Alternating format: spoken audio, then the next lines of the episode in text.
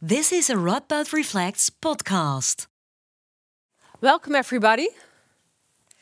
Welcome to this second annual democracy lecture organized by Radboud Reflects and um, the university wide network on sustainable democracy.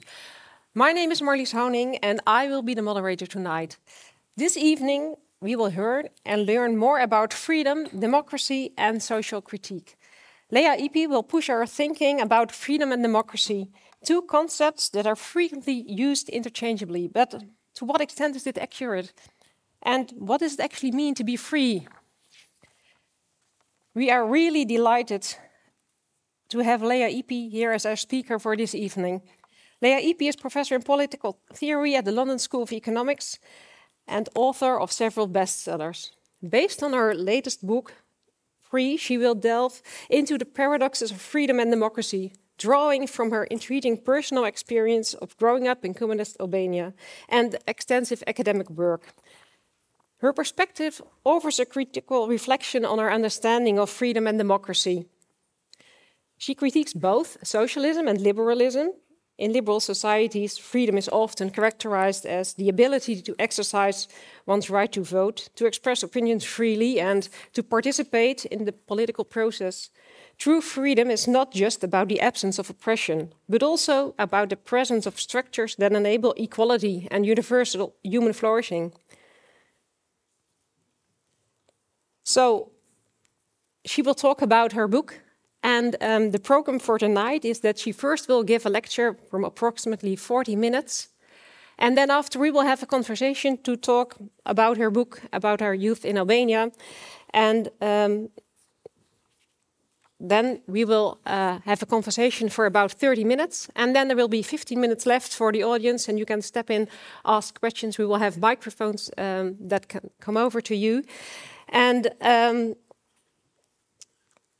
I think one of the most fascinating things for tonight is that she will really um, kind of challenge us to bridge the gap sometimes between the abstract notions and uh, really the, the embodiment uh, of her lived experience in Albania. So um, that's that's the thing I really like for this evening, and I hope that you will all participate in this endeavor to jump from abstract to lived experience. Um, I think the time is now ready to listen to Lea Ypi. So please give her a warm applause. And um, the floor is yours.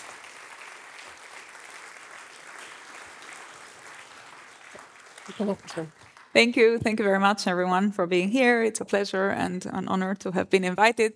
I'm going to talk about paradoxes of freedom in both the socialist world and in the capitalist world. But before I do that, I wanted to start by reading a couple of pages from my book, and so hopefully get into the topic of tonight's discussion through those pages and through the lived experience that those pages reflect. And I will also read some pages from the book at the very end of the lecture to wrap it up so that you know where I am at the end of my journey. But the pages that I am going to read are uh, concern a topic that is very much about freedom and very much debated in contemporary liberal democracies.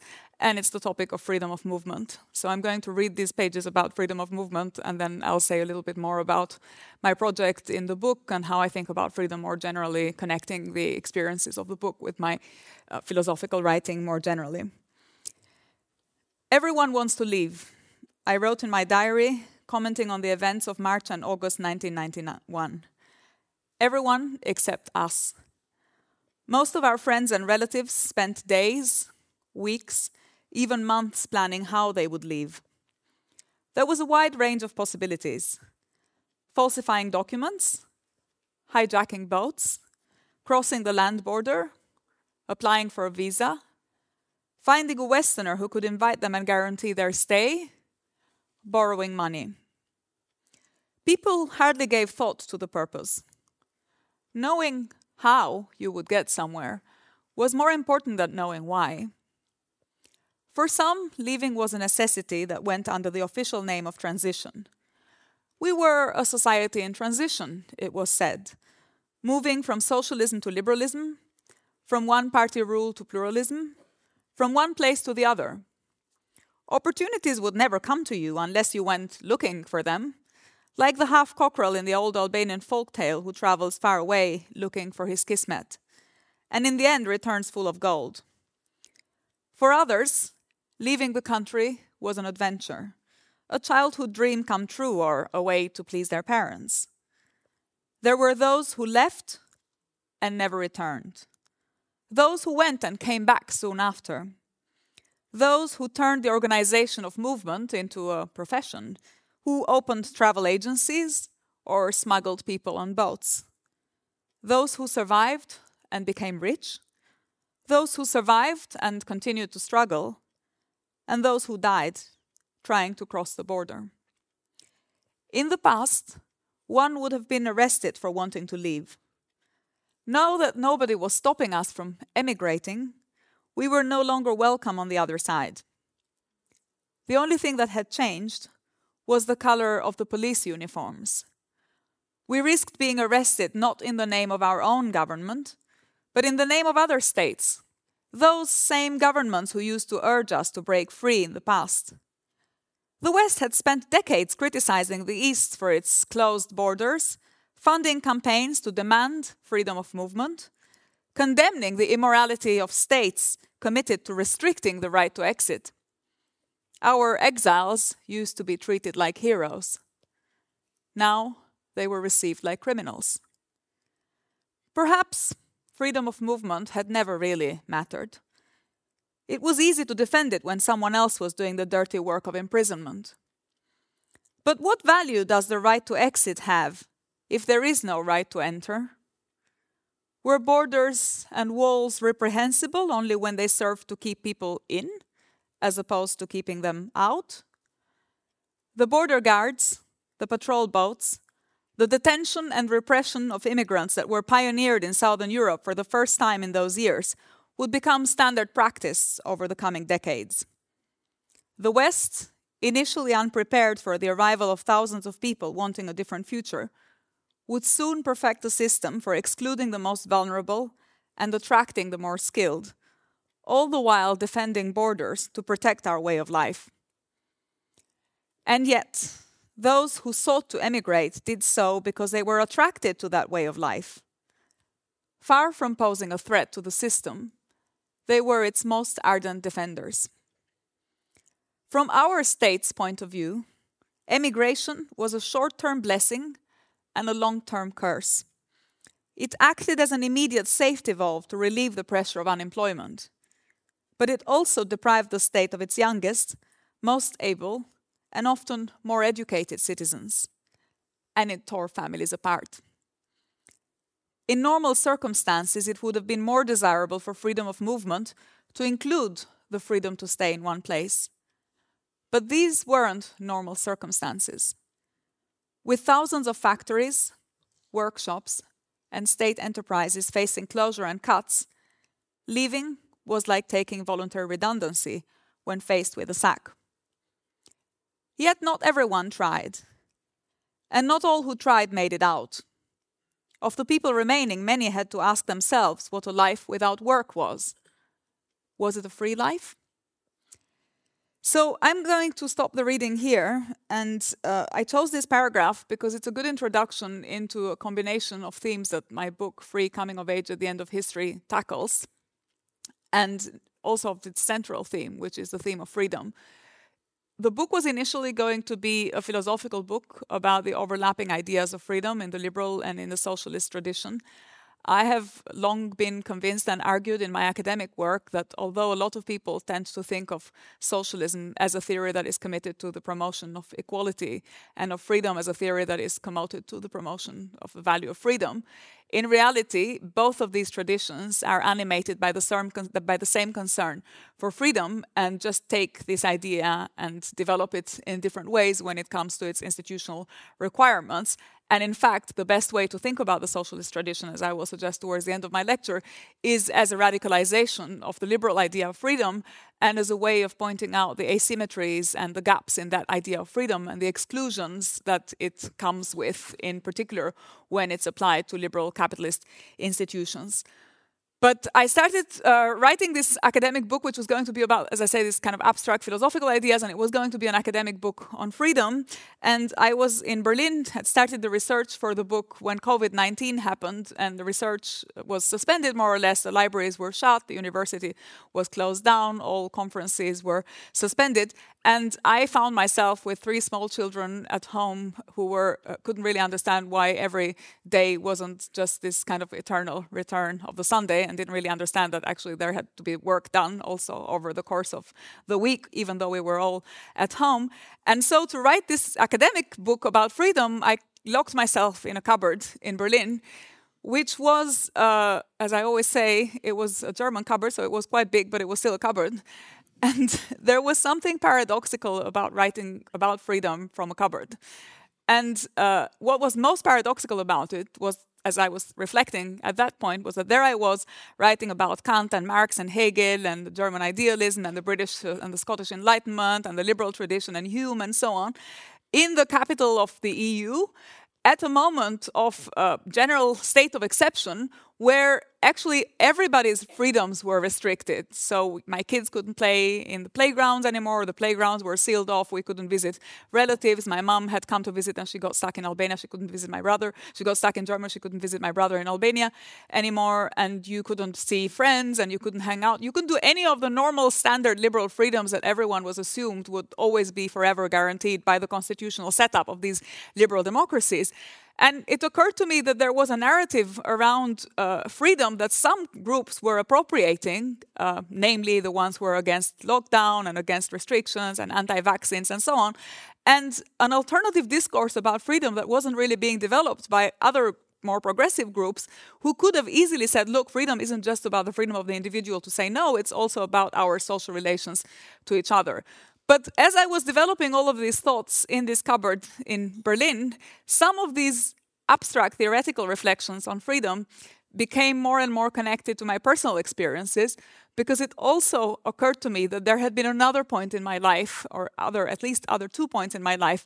One which was a strict lockdown, like the one that I was living through the pandemic, which was similar to when Albania went through a civil war in 1997, and we were also in lockdown, except not because of the risk of the virus and the pandemic, but because there was shooting outside on the streets and you couldn't go out, otherwise you'd be literally killed by a Kalashnikov. And uh, also the whole discussion around are there going to be exams? I was in my final year at high school and are there going to be exams? Are they going to be done through television? Are they going to be done um, by opening the school very quickly provisionally for people to be able to take the exams?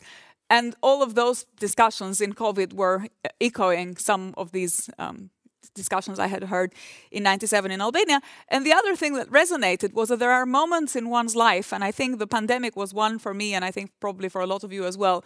But before the transition from communism to capitalism in Albania had been a similar one for me, where small history, micro history, and macro history, the history of states and uh, institutions and politics and leaders' decisions, are just the same, where you can really see from the individual what this macro history looks like and what it means to tell a story that seems very, very difficult and very abstract about freedom and this concept that is at the center of the Western liberal tradition, but just from the point of view of one character, one individual in their social relations.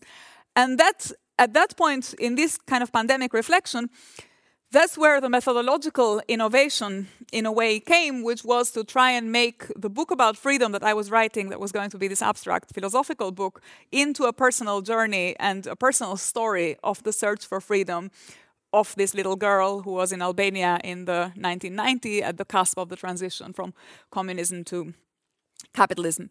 And the little girl happened to be me. I always refer to it to her as a little girl rather than me because I don't think we're the same people that we were 20, 30 years ago. I don't even think we're the same people as we were last week, but never mind, decades ago. So it's easier for me to, to, to reflect about this, this me in the book as a character of the book who is simply trying to convey a particular conversation around ideas of freedom as they look in the ideal, but also as they are part of people's lives in reality. And so the initial philosophical aim of the book, which was really to talk about ideas and concepts in the history of political thought and in moral philosophy, became an aim of a microhistory through which these very same ideas are read in the interactions and in the conversations between the characters that I had been familiar with throughout my life. The book is called Coming of Age at the End of History. It's the, the, free, the title is free and it's an ironic title. Um, and I'll say a little bit more about why it's ironic in a minute. But the subtitle is Coming of Age at the End of History. And I think a lot of you will recognize the uh, rec- echo or the appeal or the trolling of, of Francis Fukuyama notion of the end of history, as you will know in his famous article on the end of history of the last man, he makes this argument that with the end of the Cold War and the transition from uh, communism to capitalism, there were no alternatives to this mode of thinking about freedom, which was liberal capitalism. So the idea that this had now been revealed to be the dominant model and that all that there was left for the world was to look beyond the ideological conflicts between the socialist and the liberal tradition and to just try and adapt their institutions and set these states in this transition, in this march towards ever greater capitalist freedom. And uh, so this is the kind of the general story. But what people don't know uh, is that in that very article in which Fukuyama talks about the end of history and the coming uh, and the um, end of conflict in a way, end of ideology, end of tensions about thinking about freedom and contradictions generated by these different ways of thinking about freedom. It's a very Hegelian argument that he makes about this march of history through these world institutions. And uh, at some point, he confronts this standard objection that all Hegelian accounts at some point have to confront, which is from which point of view do you tell the story about what is freedom and what is not freedom? And from which point of view do you make the claim that we have now reached the stage at which this particular way of thinking about freedom can no longer be challenged from everyone? And as he confronts this objection, he writes, and I quote, we don't have to ask the people of Albania and Burundi whether they think that history has really come to an end and how they have experienced this transition and so on. And when I read that sentence, I thought, well, maybe you could ask the people from Albania to tell you a story about freedom that will be slightly different from the one that you have been trying to persuade your public about. And so, this is why the book is called Coming of Age at the End of History, because it is really the perspective on the end of history through given through a coming of age story of both the individual and the nation. Uh, both of them are generics in a way. They're specific because it's an individual me and a nation or a country, a state like Albania. But in some ways, both the individual and the state are representatives or more of more general experiences, even with all the specificities. And in both cases, it's a coming of age story. So, coming of age is a transition from childhood naivety through to adulthood and a life of doubts and dilemmas and so on. And in both cases, it's a relatively traumatic coming of age story. There's a protagonist that is a child, and uh, an individual protagonist that is a child, and a collective protagonist that is the people and the country. And both of them are going through this experience of having to unlearn what they know about freedom in one system and relearn or learn for the first time what we know, what the world knows about freedom in this other system and narrate the experiences of what it means to unlearn what you know about freedom and to learn something else about freedom that you haven't previously been exposed to. And in the process, discover the contradictions of freedom, and in particular, what I am most interested in the book the tension between freedom as an ideal and freedom as an ideology. So, freedom as a set of moral assumptions about what it means to be free, and freedom as a set of uh, propagandistic ideological slogans about what it means to be free in this particular society at this particular point in time with these particular constraints, and what it means, as all ideologies do, to naturalize certain things and problematize and question others. And I wanted to start with the example of freedom of movement because I think that is the most uh, glaring example that we have in our contemporary societies of really the understanding of freedom of movement in this ideological way that naturalizes borders, that naturalizes the modern state, that naturalizes territorial institutions and the organization of territorial institutions around ethnically exclusive principles or legally regulated ethnicity, so it can be multi ethnic states as well. And what it means to then say that a country like Albania, who under communism was shooting its citizens to prevent them from leave the country, is actually a criminal state, and another country that is drowning immigrants at the border, as the EU does regularly with its institutions through EU lex, is actually just protecting a way of life and is just normally exercising its rights and it's within uh, legally and morally acceptable principle uh, application of its principles. So to me, freedom of movement, and I chose this paragraph about freedom of movement because I think it's one of the most obvious cases where if you begin to dig a little bit deeper, you really see the difference between what it means to have an ideal of freedom of movement and what it means to have that ideal packaged in an ideological way. In communist Albania, the ideological way would have been whoever leaves the country is a traitor and is a class enemy, is someone who is going abroad to sell out and to say how horrible life is in Albania. In the case of ongoing liberal um, capitalist societies, the ideology is saying that it's okay to exclude migrants at the border or it's okay to outsource the burden of migration to deport migrants to other states like uh, italy today just signed an agreement with albania to do exactly that so to just enable uh, boats to deport, redirect migrants that are uh, caught in the Mediterranean Sea and just send them somewhere completely unrelated to where they wanted to go, divide families and, and so on. And to say that's actually fine. In fact, it's compatible with European values, as Giorgia Meloni was just saying today and to commend Albania for its sharing of burdens of migration and so to just naturalize deportation uh, when it comes to the how migrants are received and I say it's really a case where you can see the difference between freedom as an ideal and freedom as an ideology.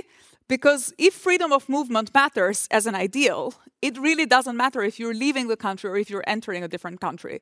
So either freedom of movement matters or it doesn't. And if it matters, it should matter both in exiting a country and in entering another country. It should matter both in emigration and in immigration. So it can't be that we condemn countries who regulate exit from their borders but we absolve the countries who regulate entrance into their borders. If I say to you, there's freedom of movement and there's freedom to leave this room, and we can all leave from this door, but actually all the other doors in the building are shut, then is that really freedom of movement? Or is that just an ideological story about freedom that I've been telling you to convince you that we are actually all free to leave this room, even though we don't really have anywhere else to go once we've left the room and we're still locked in the building? So, uh, and so the, the individual story is pivotal and is relevant to telling a collective story about freedom and to use, as the book does and uh, uh, the method of the book does, to combine the perspective on freedom that comes with particular individuals as they go about their lives and encounter obstacles in their lives as they try to navigate these circumstances of crisis in one system and transition to another system and to uh, think about these philosophical concepts through these micro experiences. So the book is arranged, is a, as I said, it's a coming of age story where the experience of the country and the experience of the child are both relevant. And the characters of the book, my mother, my father, my grandmother, are all relevant to conveying certain ideas of freedom. So they're all there to give you a particular perspective on freedom, which is a particular philosophical theory and a particular philosophical way of thinking about freedom. So, in the case of my mother, it's a negative conception of freedom. She's a convinced Thatcherite, already in communist Albania. She's looking forward to the regime falling. She thinks that freedom means freedom from. And so, what liberal political theorists, or political theorists more generally, call negative freedom. So, to be free is not to be told by anyone where to go, what to do, what to wear, what to say, who to associate with. And to the extent that all those freedoms are lacking in communist Albania and are given to citizens in the post communist period in capitalist freedom, she becomes effectively free because that is the extent to which she thinks about freedom. And that's what she, what, that's what her ideal of freedom entails. Then there is my uh, father's notion of freedom, which is a slightly different one, and it's more of a kind of freedom too. He thinks that it's not enough for people to be told, you know, don't wear this, don't say this, don't go here. People need to also have opportunities to flourish. And uh, to, to develop. And if you don't actually, if you say to someone you're free, but that person doesn't have a job, or that person doesn't have food to eat, or that person can't, doesn't have an education, can't go to school, then how, what is the value of freedom of speech? What is the value of freedom of association when we can't actually exercise, when we don't have the resources to exercise those freedoms?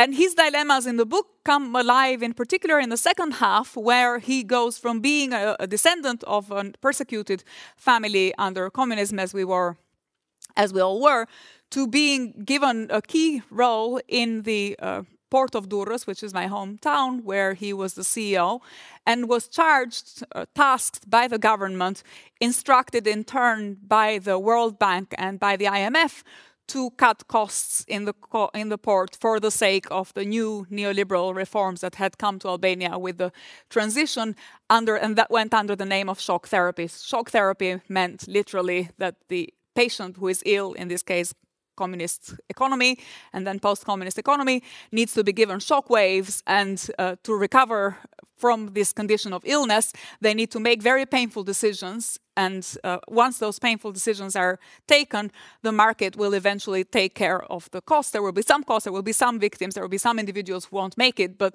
overall the final result will be worth it for everyone and my father's conception of freedom becomes particularly dramatic in the second half of the book because he's someone who is in this position of responsibility, needs to make these decisions about cutting costs at the port, literally needs to sack hundreds of Roma people who don't have any other livelihood, will be just left on the street.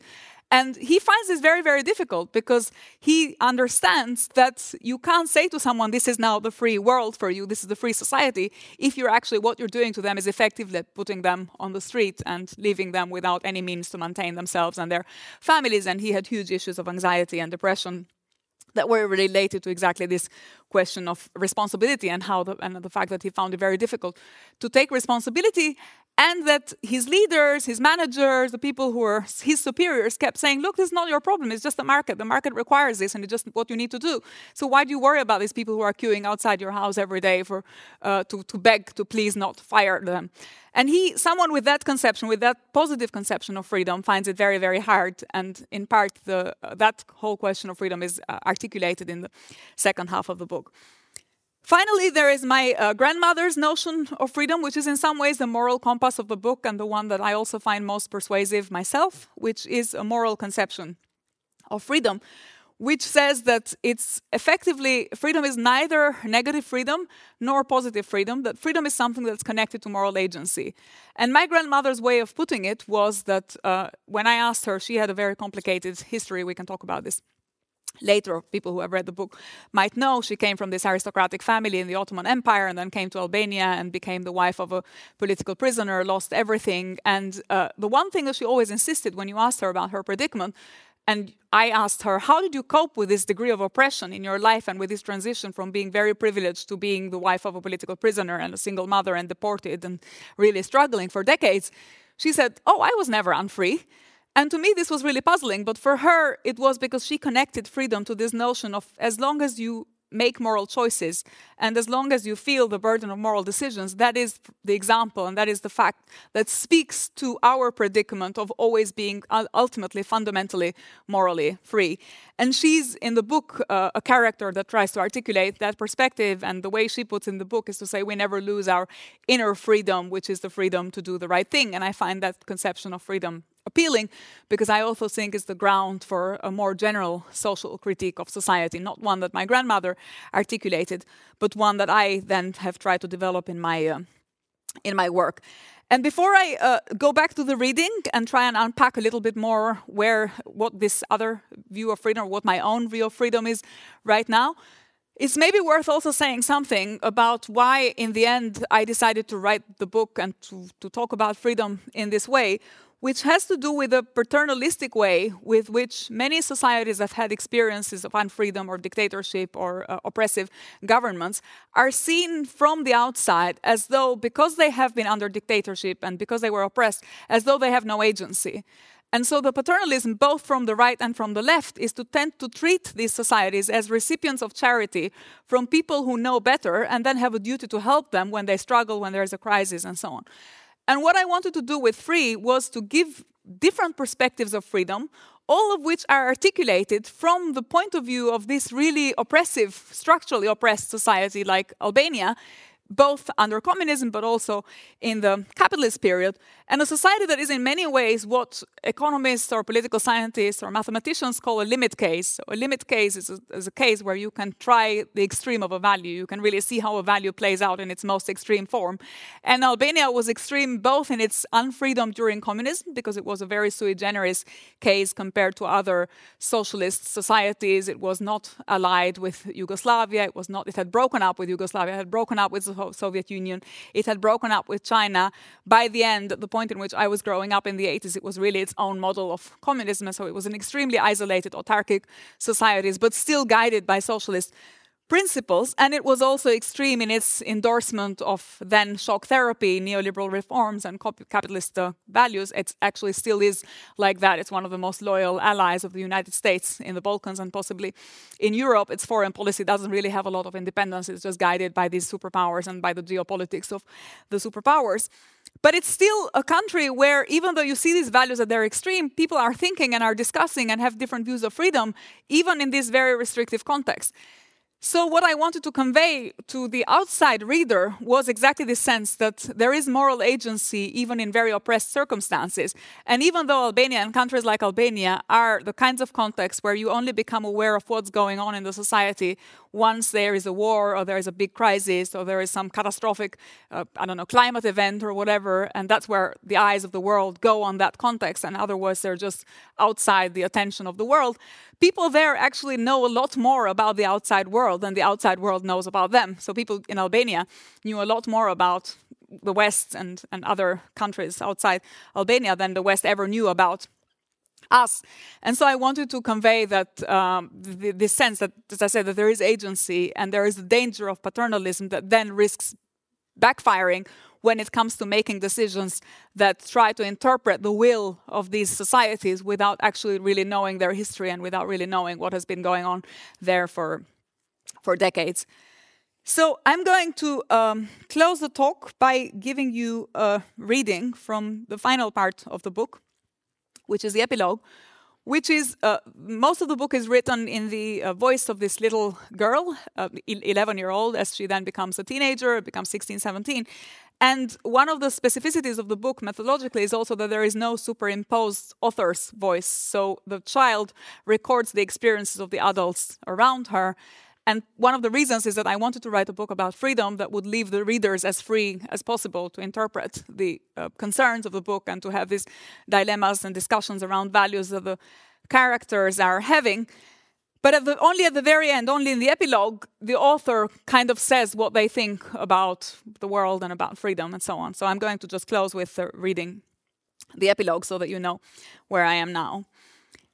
Each year, I begin my Marx courses at the London School of Economics by telling students that many people think of socialism as a theory of material relations, class struggle, or economic justice, but that in reality something more fundamental animates it. Socialism, I tell them, is above all a theory of human freedom, of how to think about progress in history of how we adapt to circumstances, but also try to rise above them. Freedom is not sacrificed only when others tell us what to say, where to go, how to behave. A society that claims to enable people to realize their potential, but fails to change the structures that prevent everyone from flourishing, is also oppressive. And yet, despite all the constraints, we never lose our inner freedom the freedom to do what is right.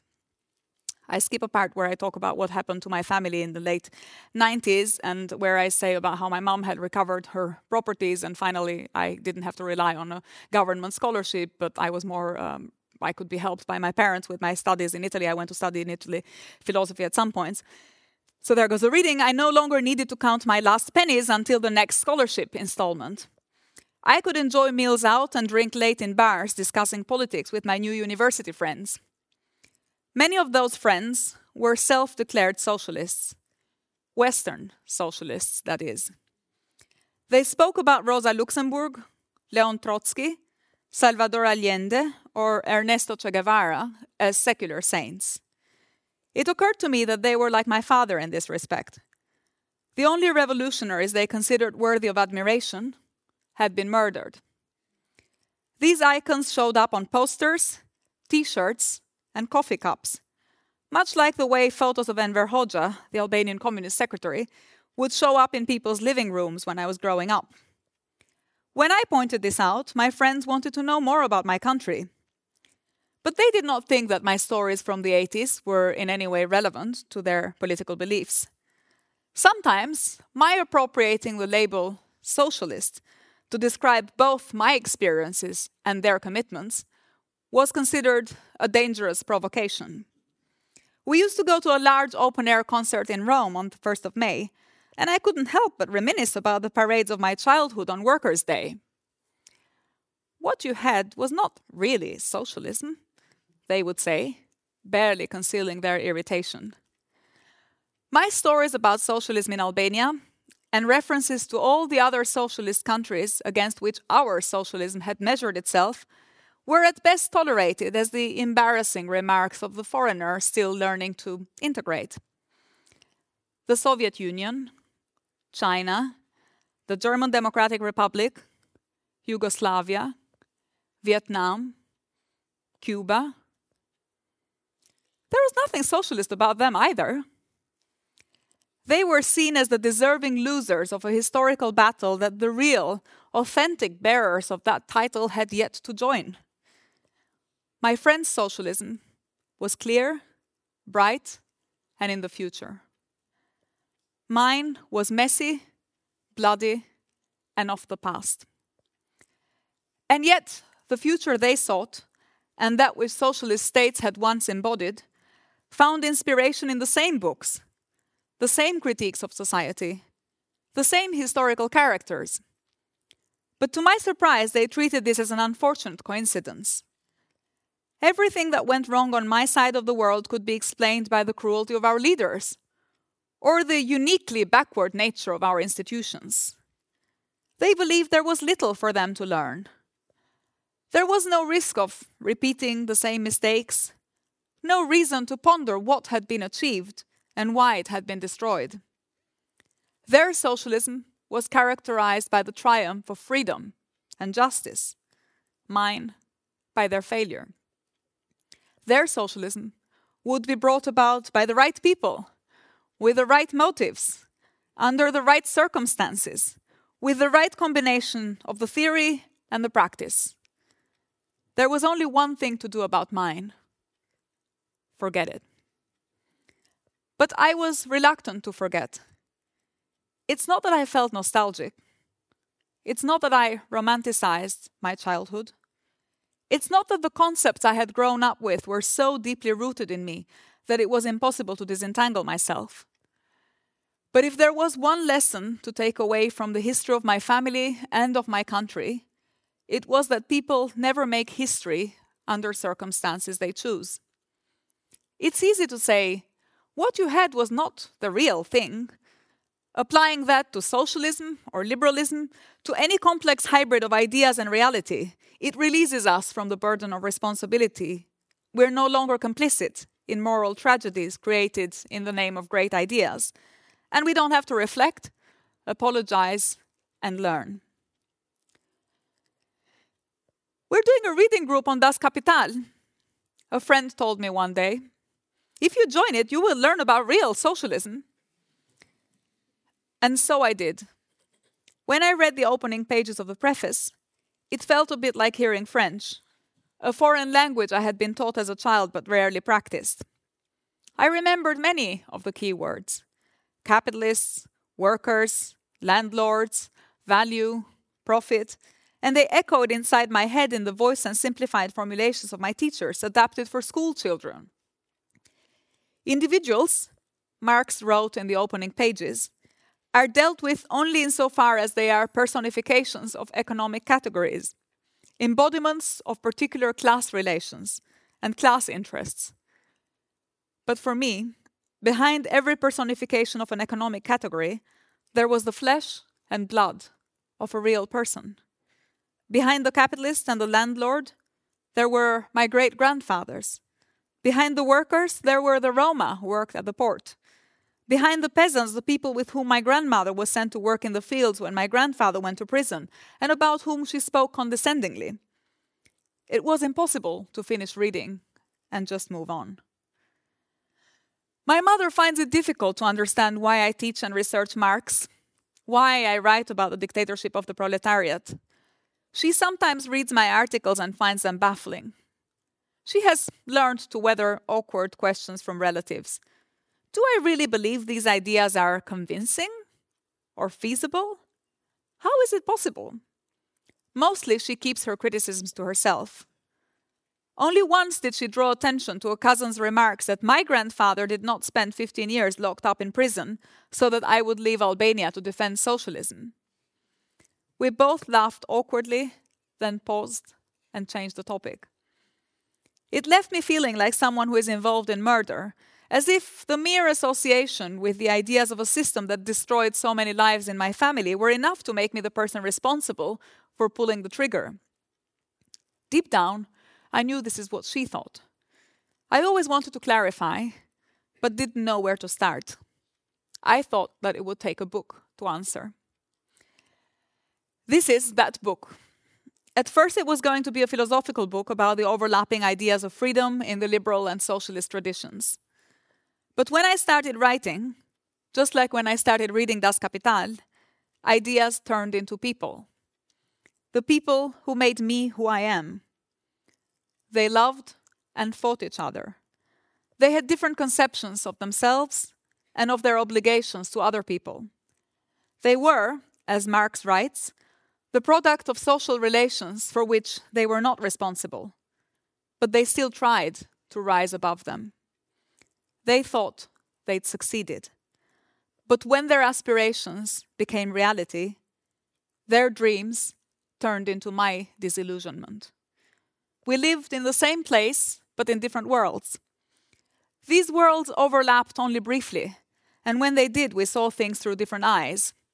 My family equated socialism with denial the denial of who they wanted to be, of the right to make mistakes and learn from them, to explore the world on one's own terms. I equated liberalism with broken promises, the destruction of solidarity, the right to inherit privilege, turning a blind eye to injustice. In some ways, I have gone full circle.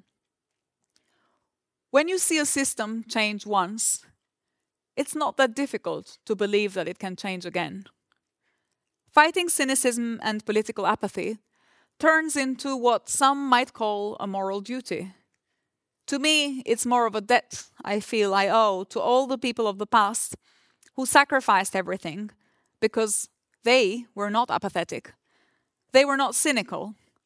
They did not believe that things fall into place if you just let them take their course. If I do nothing, their efforts will have been wasted.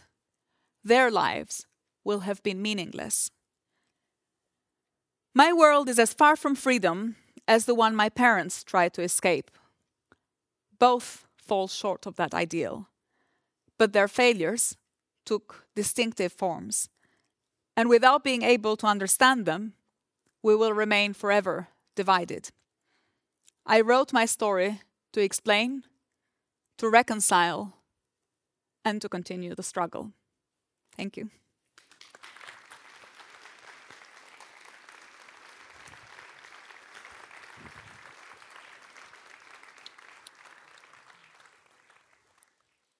So thank you very much for well reading out loud your book. It was really pleasant to listen and to hear the really your voice and tell the story uh, to all of us.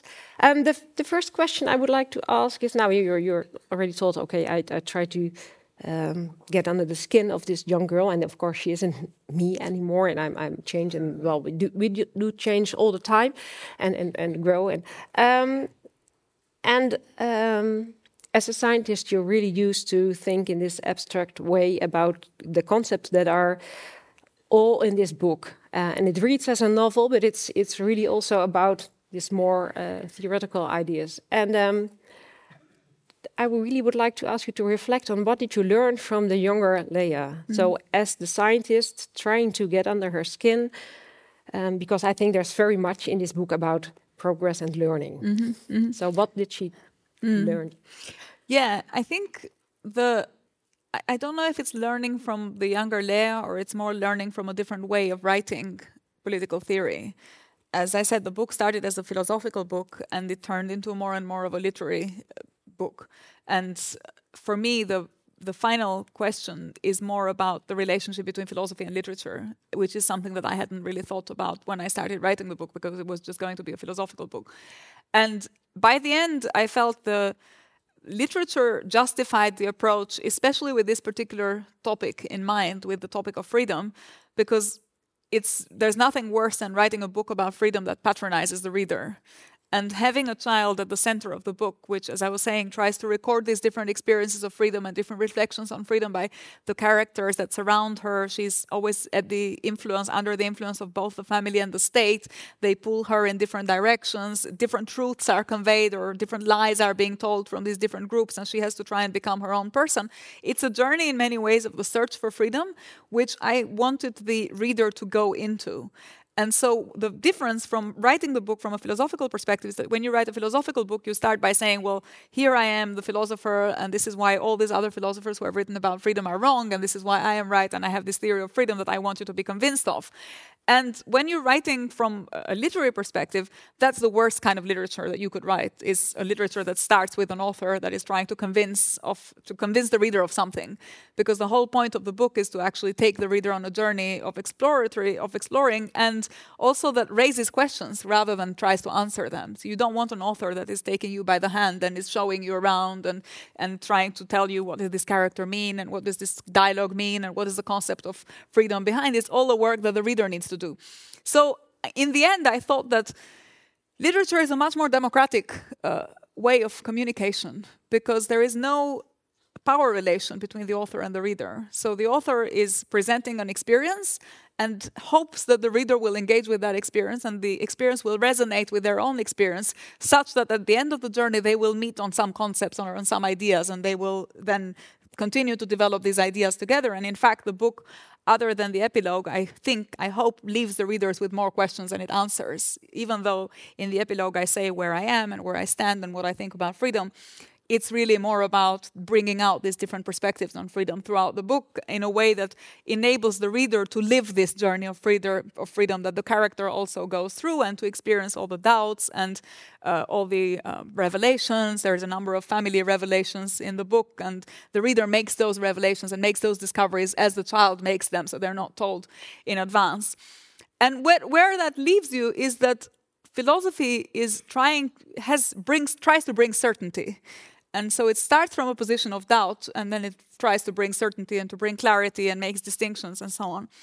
I thought lit literature does the opposite. You start with a certainty and then you try and have more doubts. And by the end, I feel as an author, a good literary book is a book that questions the author that has written it in a way that makes you ask the questions that you wanted the reader to ask as well. So, where you actually lose your certainties. Now, I don't think I've lost all my certainties at the end of the book, but there were certainly some things that I thought that, you know, about socialism, about this relationship between ideas and reality, about the role of history in lives and individual lives that weren't thoughts that I had really had in my mind when I started writing, and they developed a lot more out of this particular process of writing the book. And I became much more sensitive to the context and the politics and the history of Albania and like countries, the whole kind of post-Soviet sphere, than I had been when I started writing, which was just a book about ideas. So in a way, when I started writing, I was more like my Marxist Western friends that I'm criticizing at the end. And when I had told my story and recounted my experience, I had much more sympathy with actually people from country that I came from mm -hmm. and mm-hmm. how they approached ideas. Okay, and um, well, well, from an, another perspective, it's not so much uh, philosophical or um, political. There's the concept of a concept of a third uh, culture kid, and it is basically used in more uh, psychological way.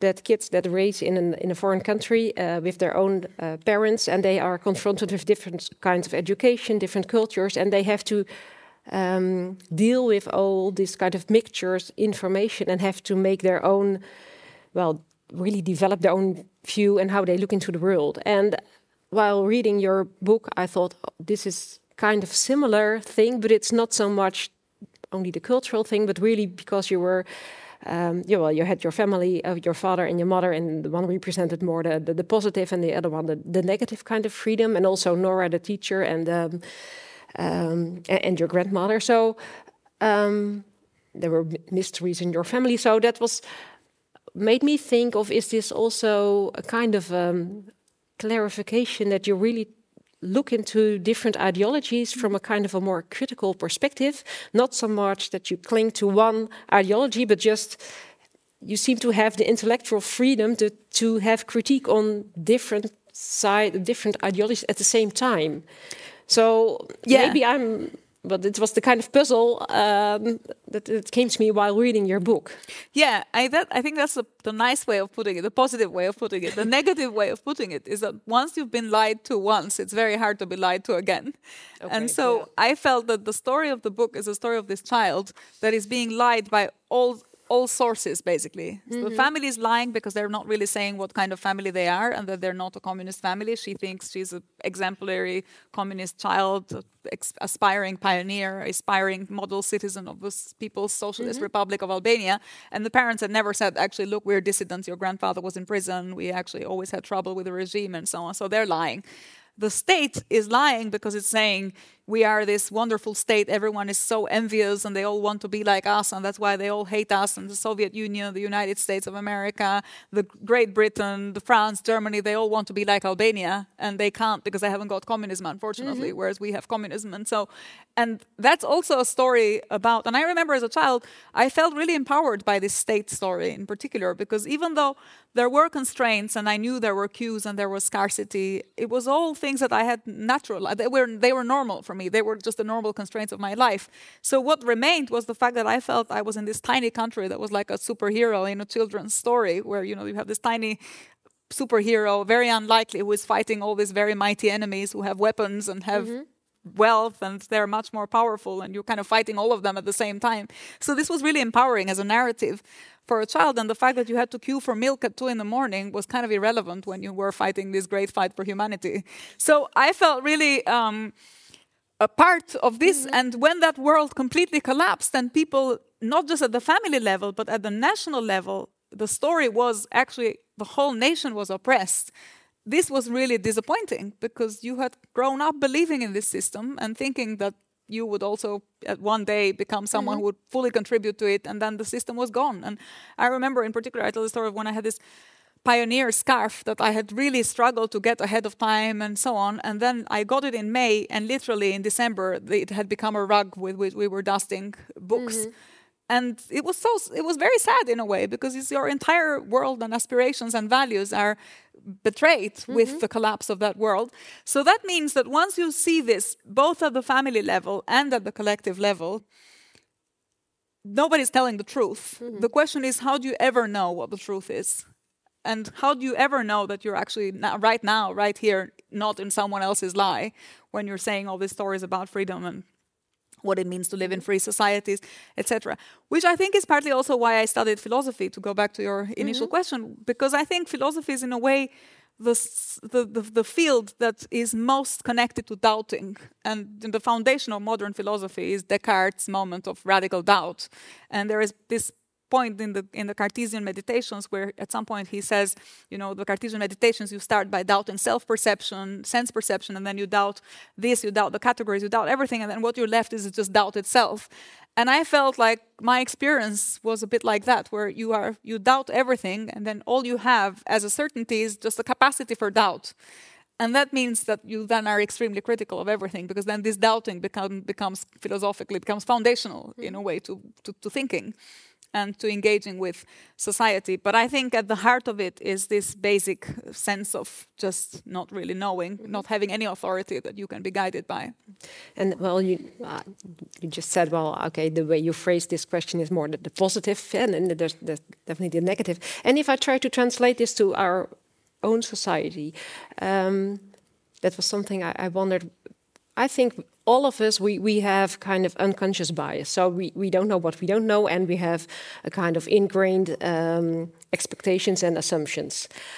And um, on a more general level, then I thought, okay, is this something that um, from your perspective, might important for for us and for our, our democracy and how we look into politics um, to be more aware of and, and more ki kind of um, uh, conscious or, or crit critical about our own mm -hmm. assumptions. And we have lived in a kind of a really stable country, and so there were no reasons to to mm have these kind of doubts. Yeah.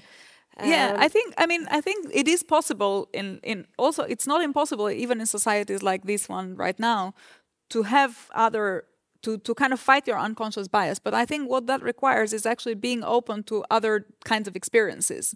And so, what is really unfortunate mm -hmm. about the the predicament that liberal societies are now, which is not unconnected to the question of migration and multiculturalism and so on, is that the only tool that we have in these societies to fight bias, which is to learn from the experiences of migrants or of people who come from different cultures and see things from a very different perspective, and to learn from them is exactly what is being fought because the state tries to homogenize and to say mm -hmm. look there is one way of doing things here and unless the others the migrants or the culturally different absorb this way of doing things around here, they don't belong. That's actually they're depriving themselves of the only tool they have to fight this unconscious bias, and they're entrenching even more, as I see, the kind of ideology and the propaganda that is inevitably part of any state system and on every every structure mm -hmm. of law and legal rules and so on.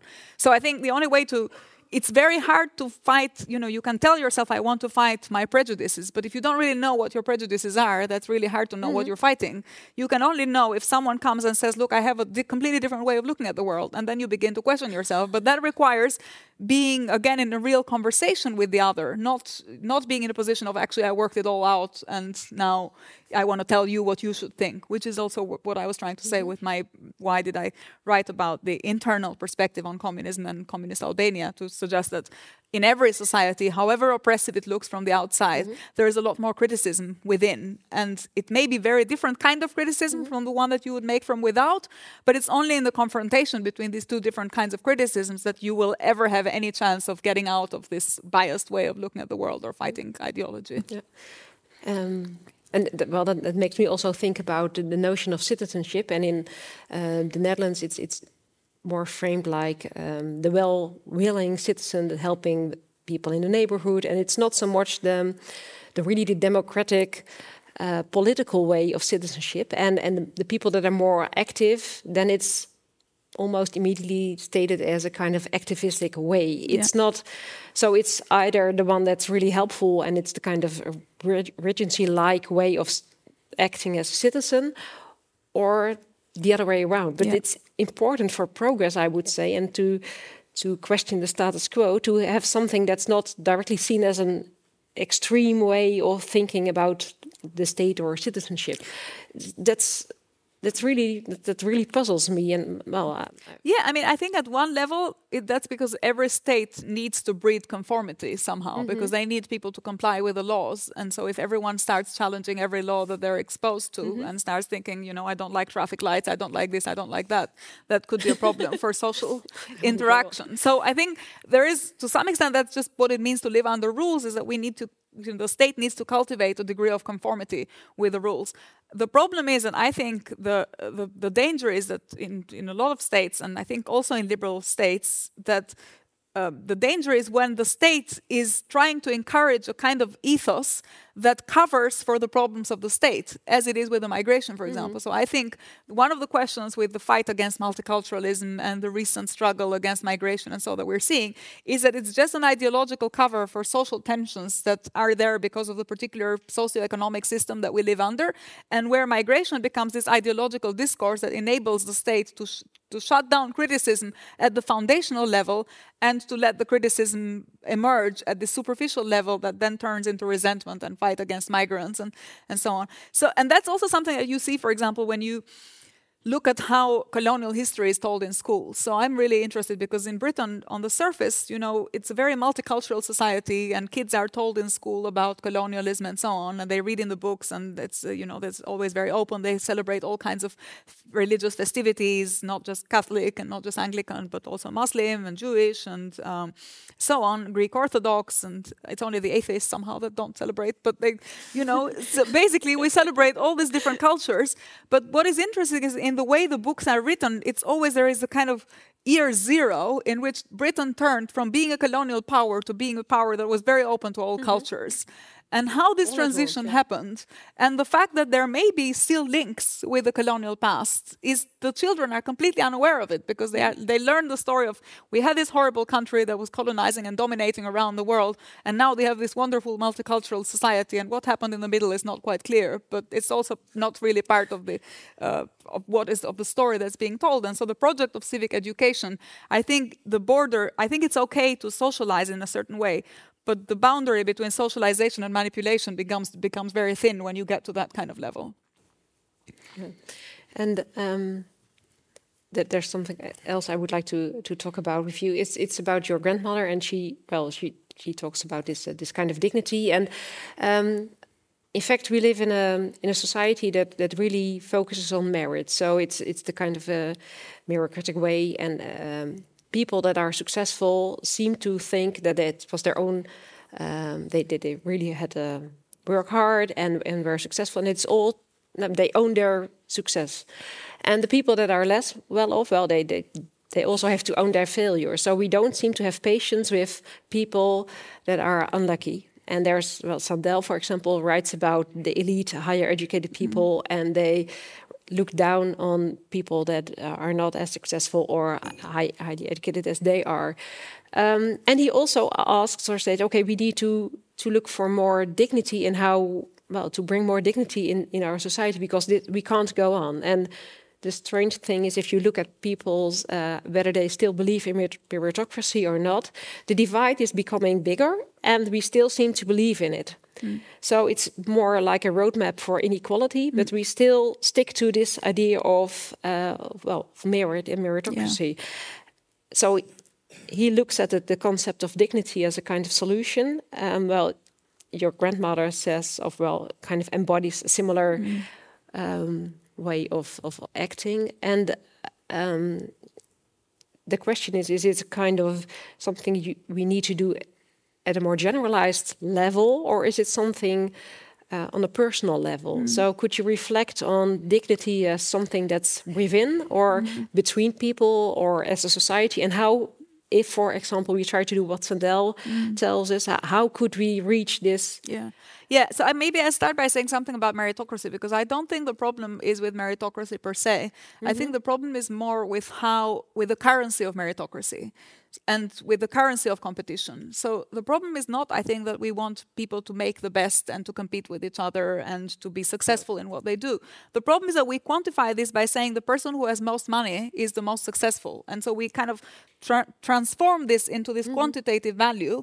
And, it, and then how much money you have is what counts as being as deserving and being capable and successful in life and therefore also how people signal that they are that is exactly by kind of consuming and owning and you know having especially you see this in albania now because the transition from communism to capitalism had meant that we went from one way of thinking about merit to this other completely different way of thinking about merit mm-hmm. and now it means that you know it's who has the most expensive bags and who has the most expensive clothes and who has more villas to show and so it becomes this completely individualistic and uh, cashed out in monetary terms way of thinking about merit and competition when in fact i always say the society, the country I grew up in, within no, communist Albania, was one of the most fiercely competitive societies I've ever been into, much more competitive than Britain.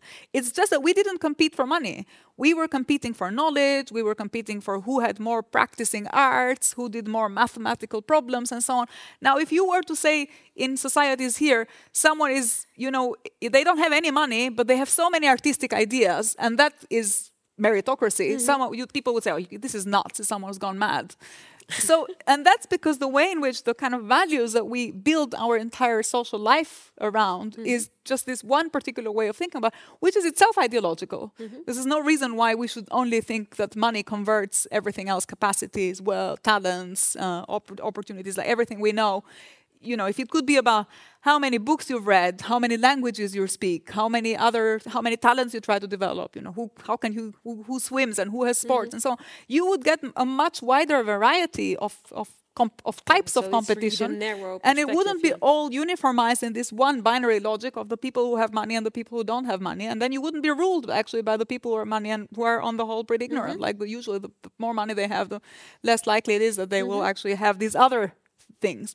So I think it's more so I, as I see, that's more of the problem. And uh, but to go back to the question of dignity, this is why I think this moral notion of freedom, which I connect to, or which I think is connected to having dignity, which is having this capacity for moral agency, because that is dis- that is disconnected from institutional and ideological interpretations of what it means to be free. So that means that you as a person have the capacity to elaborate on freedom and have the capacity to reason and to think about this philosophically. And then, yes, it is to some extent inter- internal, but it also has a social dimension. And the social dimension is what creates this, I think, productive dialectic between the individual and society, whereby you think, this world that I live in is not a world that is enabling my moral agency. It's a world that is actually constraining my mm-hmm. moral agency because it's telling me to look away from the poor. It's telling me to individualize their failure. It's telling me to, when there is people drowning in the Mediterranean, to think, well, it's none of my business. Why did they leave their country? Who told them to go on these boats and to pay these smugglers? And why should I be feeling responsible? So all of these are moral failures that I think are justified by a particular way of thinking about freedom, and that wouldn't be justified if you had this alternative, more uh, internal moral way of thinking about freedom that I think is connected to dignity. And is there a way to strengthen this way of thinking? Um, because well, I, I, well, there's no blueprint um, to learn this, or is there um, is is there a way to enable this this way of thinking? What well, we, for example, we seem to miss this larger uh, stories, and that really brings us together, and we share our ideas about moral uh, ways of acting. So. I think we're also searching as a as a society. We're longing for kind of a bigger story, but it- well, Yeah, I mean, I think trouble there. th- yeah. there are. I don't think there's one way. There are several ways, and I mm-hmm. think they are not. Unfortunately, a lot of the discussions that we have in our societies are all psychological. So it, you know, a lot of the analysis around empowerment and emancipation mm-hmm. is saying to people, if only you could look at this differently, then you would be really empowered. So, you mm-hmm. know, one, I think, bad way of answering this question would be to say, mm-hmm. well, if we all become a bit more critical, then we will become more emancipated. But unfortunately, I think there is a reason for why, you know, even if the people who are in this room are much more critical, in fact, they're probably already critical, otherwise, it wouldn't come to this talk. They wouldn't have read the book, they would be interested in my work. There are actually social There's constraints. well, yeah, there is a kind of selection bias. So we wouldn't be. Uh, so, th- so the problem is that there are actually institutional and social constraints for why there are not talks like this um, on television, and instead you're just, you know, you have much more trashy stuff that you're exposed, and you're not having philosophical conversations, but you're just having, you're consuming more and more rubbish. And you, you know, Big Brother or Love Island or whatever people are. So I think, so I think, and and that has to do, unfortunately, with the kind of socioeconomic environment and with how incentives are mm-hmm. created and how culture is produced and who controls culture and who controls the circulation of information and who controls how power is distributed at the national and at the international level. So then we have to have a much more political discussion. And mm-hmm. then I think, yes, there are then more and more specific ways to answer this problem. But from a philosophical perspective, you know, there is in in the life of Brian, there is this uh, there is this scene in which he's running around and the Romans are following him, and he's running around saying, "I'm not the Messiah. I'm not the Messiah." And then and then his mom comes out and says, "He's not the Messiah. He's just a naughty boy." and I feel when I'm asked the question, "What can you do?" I think, "Well, I'm not. I'm just a naughty girl." There's no philosopher. no philosopher will have the kind of Messiah answer mm-hmm. to this.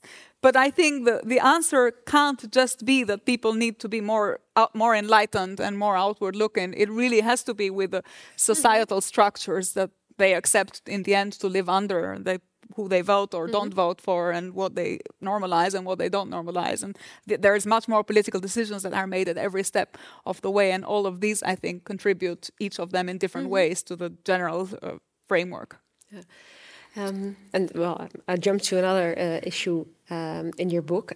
Um, that's that's the kind of power of language. Um, there there are stories in in the book, um, for example, about your the family all go to university, but it it is not in the university. So there are kind of mysteries and, and things concealed by language. Um, but it's it's I think the power of language goes much beyond only concealing, but there's also really power hidden in language. Um, in, in all societies and everyday life, mm -hmm. it's, it's uh, continuing.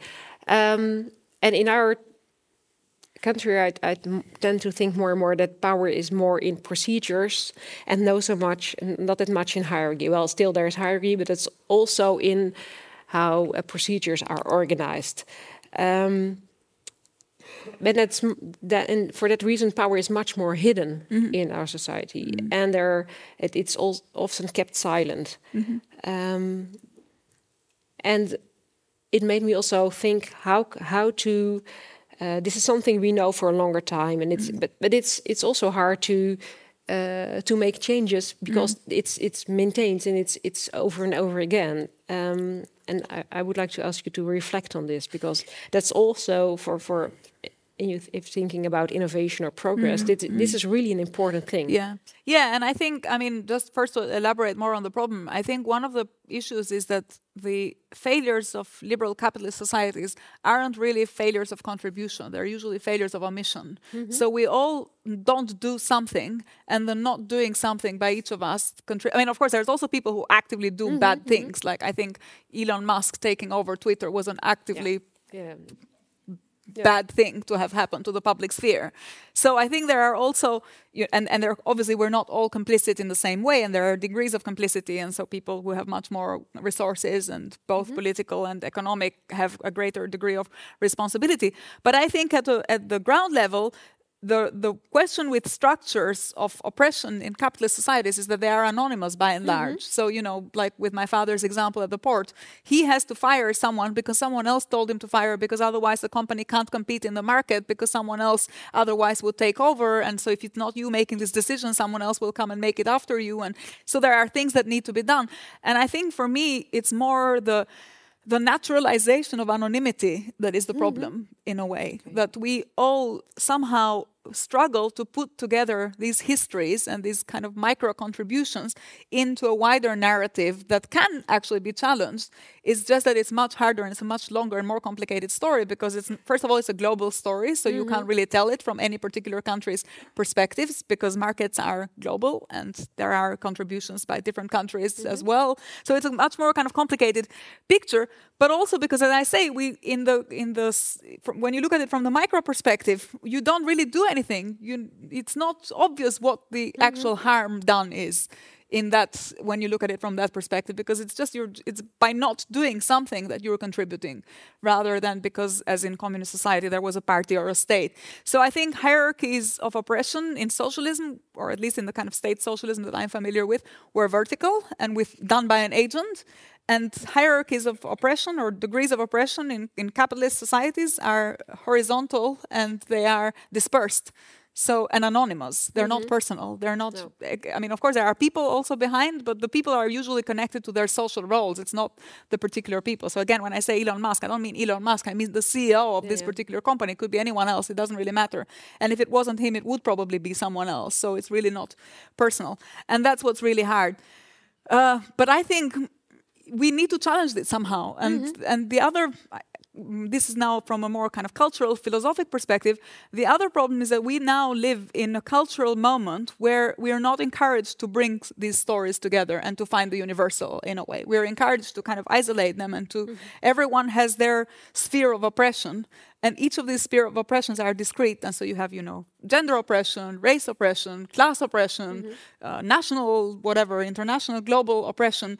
And these are all units of oppression that don't really connect to each other. But unless there is a framework that can connect mm -hmm. them, it's really hard to find what, it, what the predicament does, is that connects all of us somehow. I would really like to thank you for this excellent talk and um, and your lecture. So it was it was really great to have you here and um, to get a chance to to dig in uh, a little bit deeper in some of the the themes you raised in your book. Um, to the audience, I would like to thank you all for coming, and um, I hope to see you next year at the third annual democracy lecture again. So then we have to end with a very warm and loud applause for Lea. I would say. Thank you. Thank you.